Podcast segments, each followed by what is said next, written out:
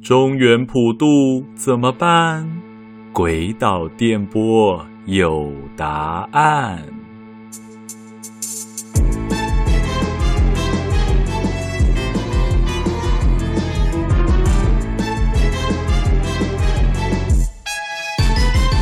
欢迎收听《鬼岛电波》，我是阿娇。普渡来了，你才买了吗？要怎么拜才正确呢？没有错，今天的超自然震动好兴奋，就是要借着《鬼岛电波》这个节目来教你如何成为普渡王。太荒谬了，怎么会有人想要成为普渡王呢？好的，我们二零二零年的中元普渡时间会落在九月二日的星期三。那么，生日在一月一号到十二月三十一号的朋友们，在这一天都要多加的注意哦。尤其是九月二号出生的朋友，我真的是祝你生日快乐，好不好？中元节在申月。也就是三界交融的时候，其实，在定义上是个很好的月份。所以，像我们有一些嗯奇怪的传说啊，什么七月诸事不宜啊，不能买房，不能结婚，不能嫁娶，不能搬家。我告诉大家，真的都没有这回事，这些都是以讹传讹的错误讯息。其实七月真的是个很好的月份诶，真的。在做这一期的节目的时候，其实我本人蛮烦恼的，因为我不晓得到底要给你们多少的资讯跟知识量哦。因为很多人其实都问我说：“诶，为什么要买这个啊？什么不能买啊？什么不能拜？”大家问题都很多，真的。然后我也是蛮相信大家的啦，因为大家不去 Google 选择来问我，肯定就是觉得我一定会有更好的答案。大家说是吧？所以我就决定用做学术研究的心态来好好的做一集，哼。就做给你们看。说到普渡的这一天，佛教徒会称之为盂兰盆节，道教徒会称之为中元节。那盂兰盆这个词呢，其实是梵语，那它是源自于木莲救母的这个典故。嗯，不要跟我说你不懂什么叫木莲救母，你直接去打开 Google 自己去查。好，而这个词的衍生出来的意思，哈，盂兰盆这个字的衍生出来的意思，就是用盆子装满了鲜花和蔬果。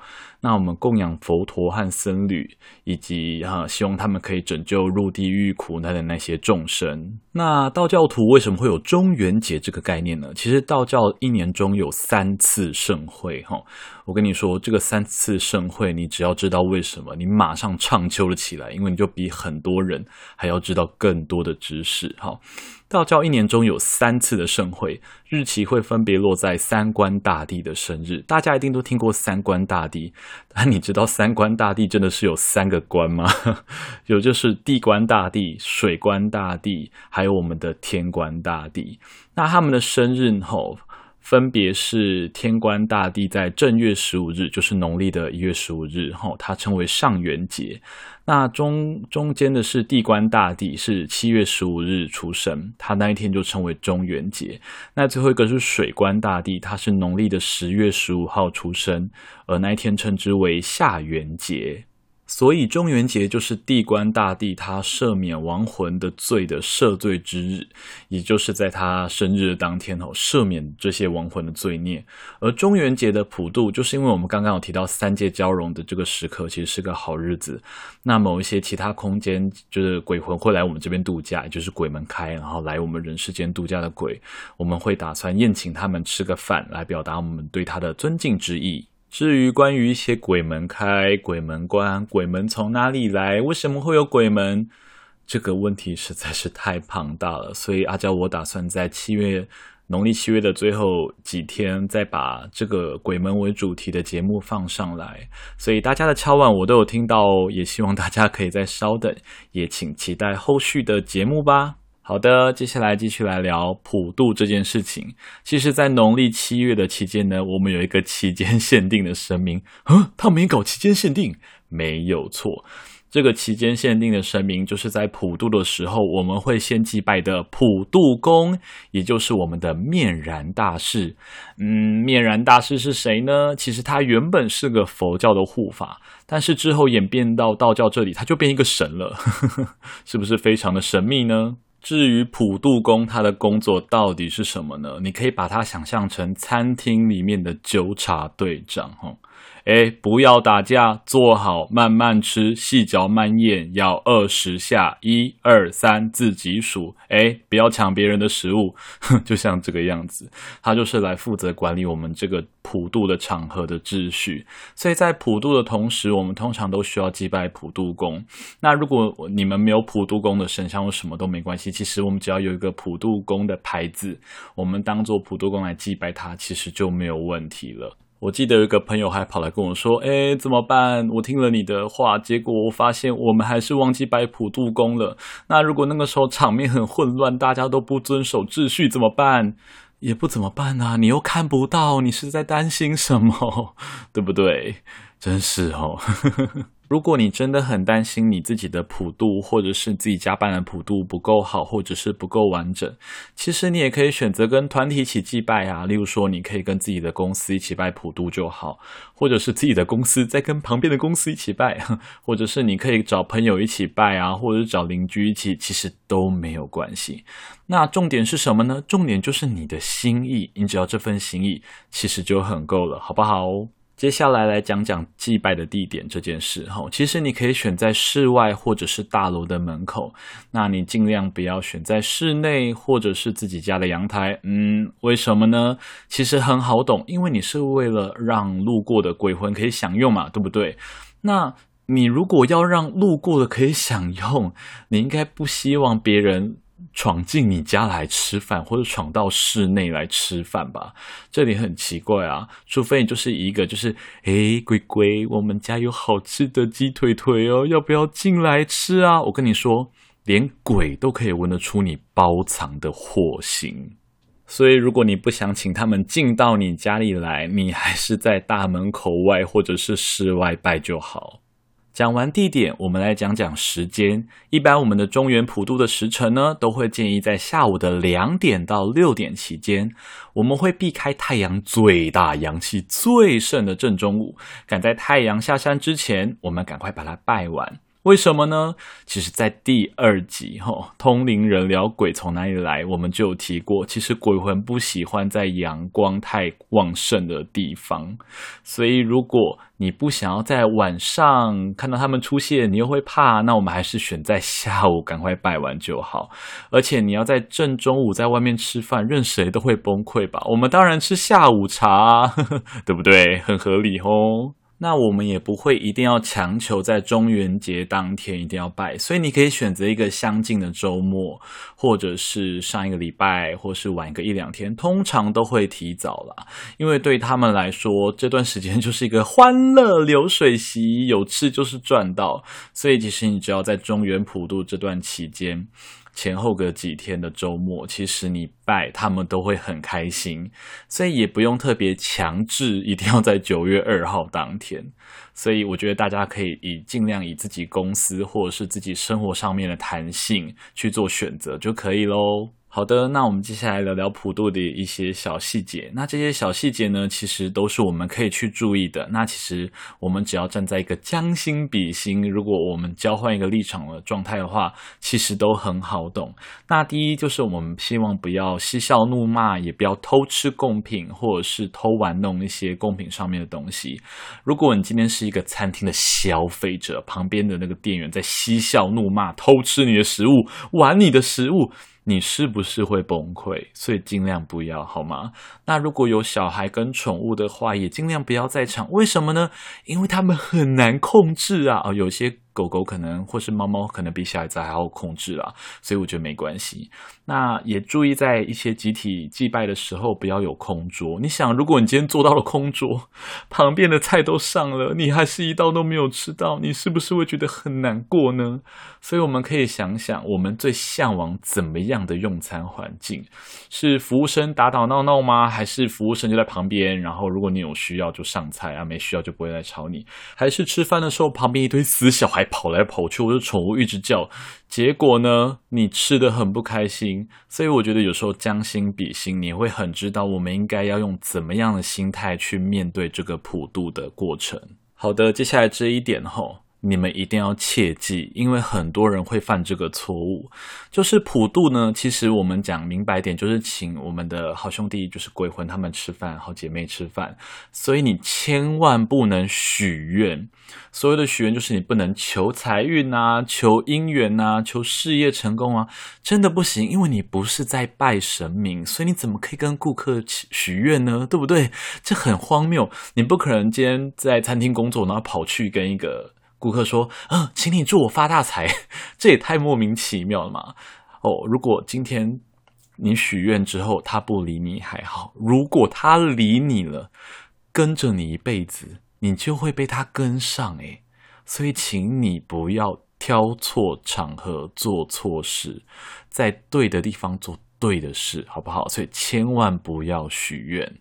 好啦，讲了那么多，那接下来就是要聊聊怎么准备贡品了哈。这个就是大家最最最最烦恼、最期待、最想知道的部分。嗯，那为什么阿娇要把它藏在那么后面？就是要逼你听到这里呀、啊。计划通。好啦，那接下来聊聊贡品这件事情哈。讲到贡品，我们最熟知的就是要准备三牲。那三牲就是包括鸡、猪、鱼。传统来说，一定要选用全鸡、全猪、全鱼，不切不分解。鸡排不切不要辣，没有啦。其实原因就是要让所有的鬼魂都可以吃到他们喜欢吃的部位。那有些人就会说：“哦，你在准备的时候，吼，不可以去头去尾，一定要有头有尾哦，吼，不然这样子会不尊重。”其实他们也没有觉得不尊重啊，所以这个东西，吼，就只是我们人类的一点心意跟一点点偏见，吼。那所以随着现在的仪式越来越简单，有些人不吃鸡猪鱼，或者是有些人。不喜欢鸡猪鱼的味道，这个时候你们也可以祭拜素鸡、素猪、素鱼、素猪或素鱼。好了，这些都很简单的可以被取代。那如果你连这些都不能接受，那你也可以做一些形状相似的三生的果冻哈。我们现在有一些什么全鸡果冻、全猪果冻、全鱼果冻，所以其实那个也是 OK 的。因为很多人会担心你这个贡品很难处理，所以如果你也会觉得很难处理的话，其实你用素食或是用果冻，真的都是可以的。那为什么会有鸡、猪、鱼这样子的标配呢？其实我们可以很简单的想一下，在我们长辈的那个年代，其实一整只的鸡、一整块的猪肉跟一整条的鱼，其实就是丰盛的象征，因为他们并不是随时随地都能吃到这样子的菜色，所以这样子的菜色对他们来说就是一个丰盛、高级，跟我们体贴他们的心。所以说不定五六十年后，吼。他们就不会拜鸡猪鱼，因为说不定他就会拜王品牛排、豪大大鸡排、黑松露炖饭、鱼子酱、鲑鱼握寿司。好了，太多了。简单来说，就是我们是在为那个年代或是那个相近时代的人，为我们，就是我们以自己的出发点来给他们的一些心意跟想法。不过，因为随着时代越来越呃演进的不一样。可能有些素食者，所以你就算是拜素猪、素鸡、素鱼，他们还是很开心。有些小朋友可能也喜欢吃果冻，所以其实鸡、猪、鱼是个象征。那如果你真的没有办法准备，其实你真的可以简单就好，不用太强求哦。那这个部分呢，有一点最重要的就是你们一定要打开。因为如果你们不打开，他们根本没有办法直接食用，所以你们一定要把那个包装撕下来，因为他们真的打不开。你想想，如果你今天在吃半猪的时候上了一只白斩鸡，就那个两三层的保鲜模糊塑胶壳还在上面，他们不帮你打开，你会不会生气或不爽？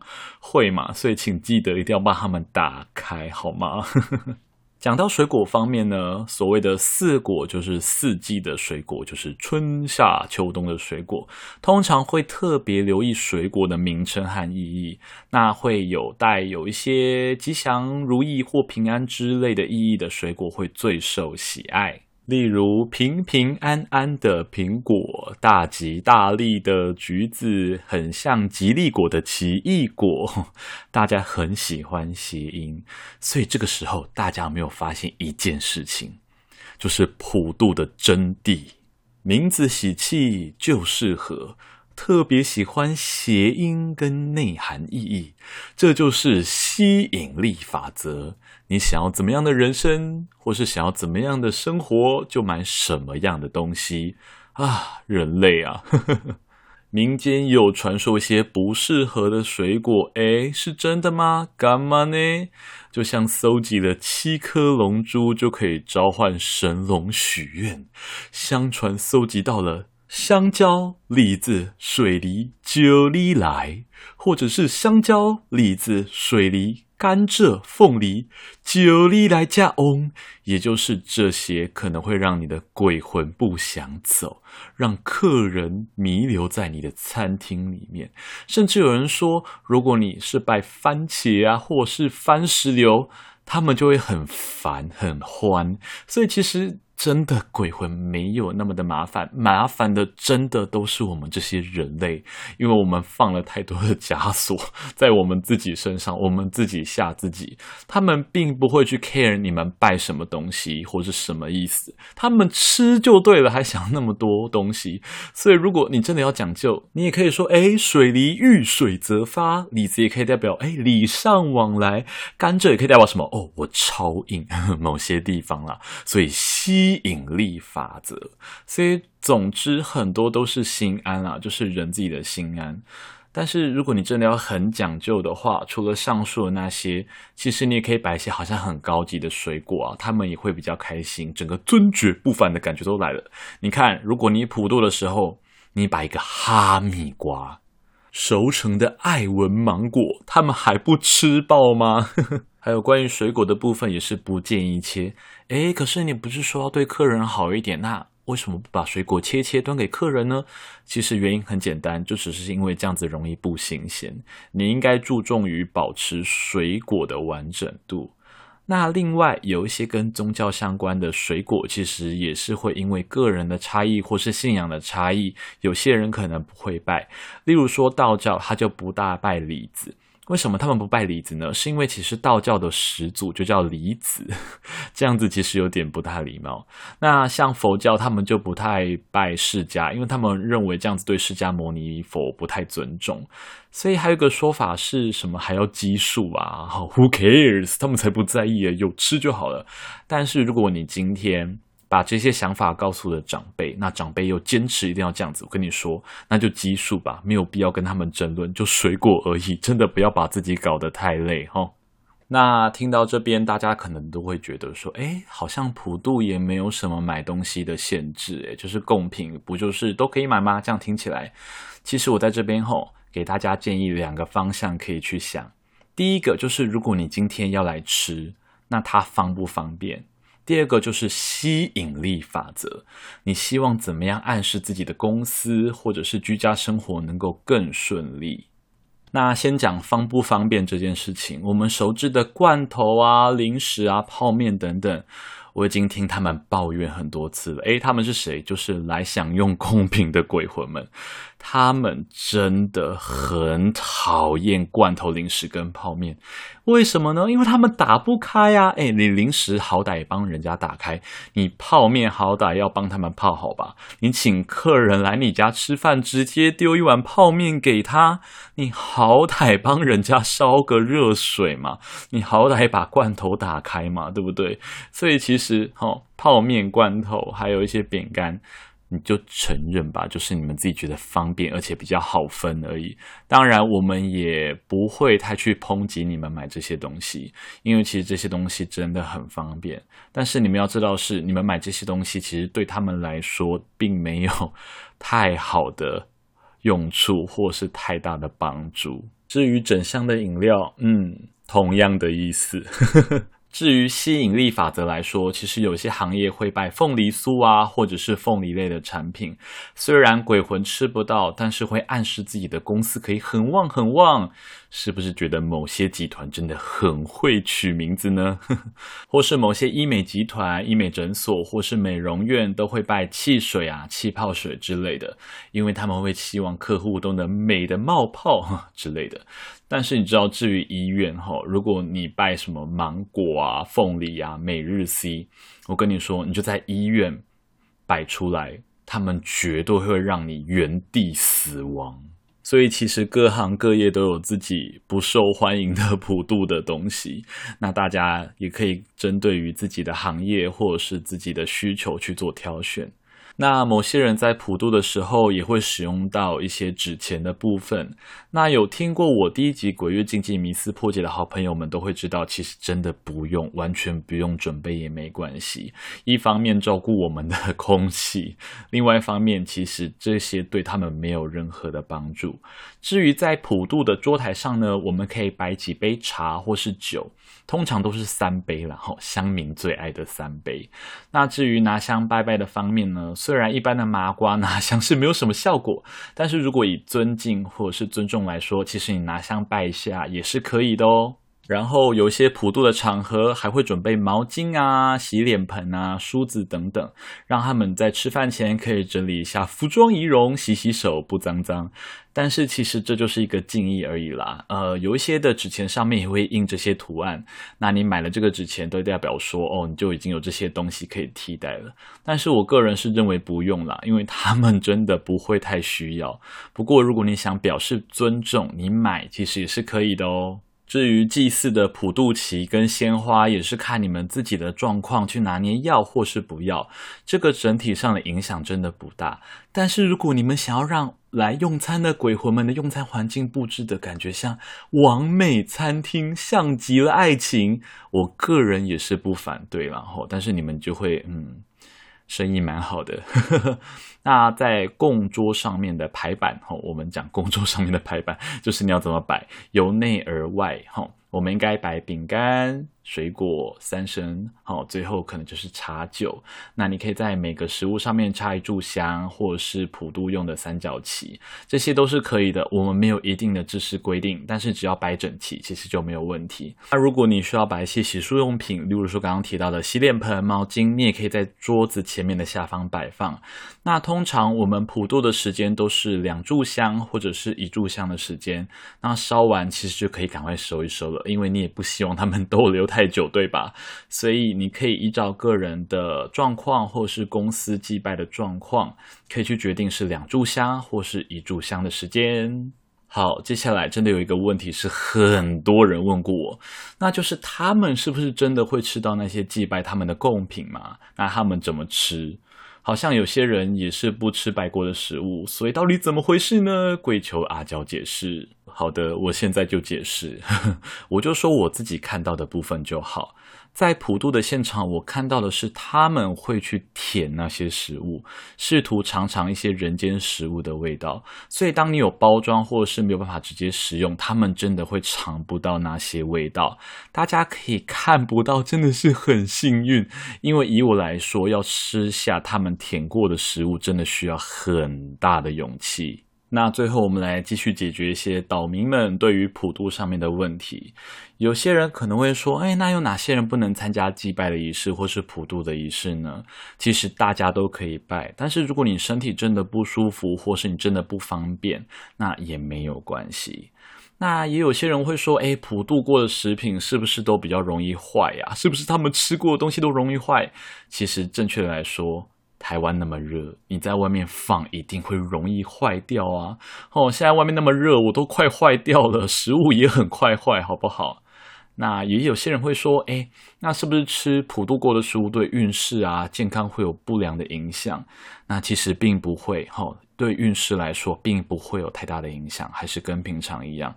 那对于一些健康的话，我跟你说，你要相信台湾人民的胃。我们已经被这样荼毒过来了，所以在外面晒个一两个小时的食物，其实我们吃下去还是没有什么问题的哈。还有人会问说，诶，一定要普渡吗？其实真的是看个人意愿。但是如果大部分的人都认为有拜有保佑，无拜无波比，我自己是觉得，如果你也觉得很麻烦，你自己不想拜，你真的去找别人加一，或是找别人加加 play one 都是可以的哈。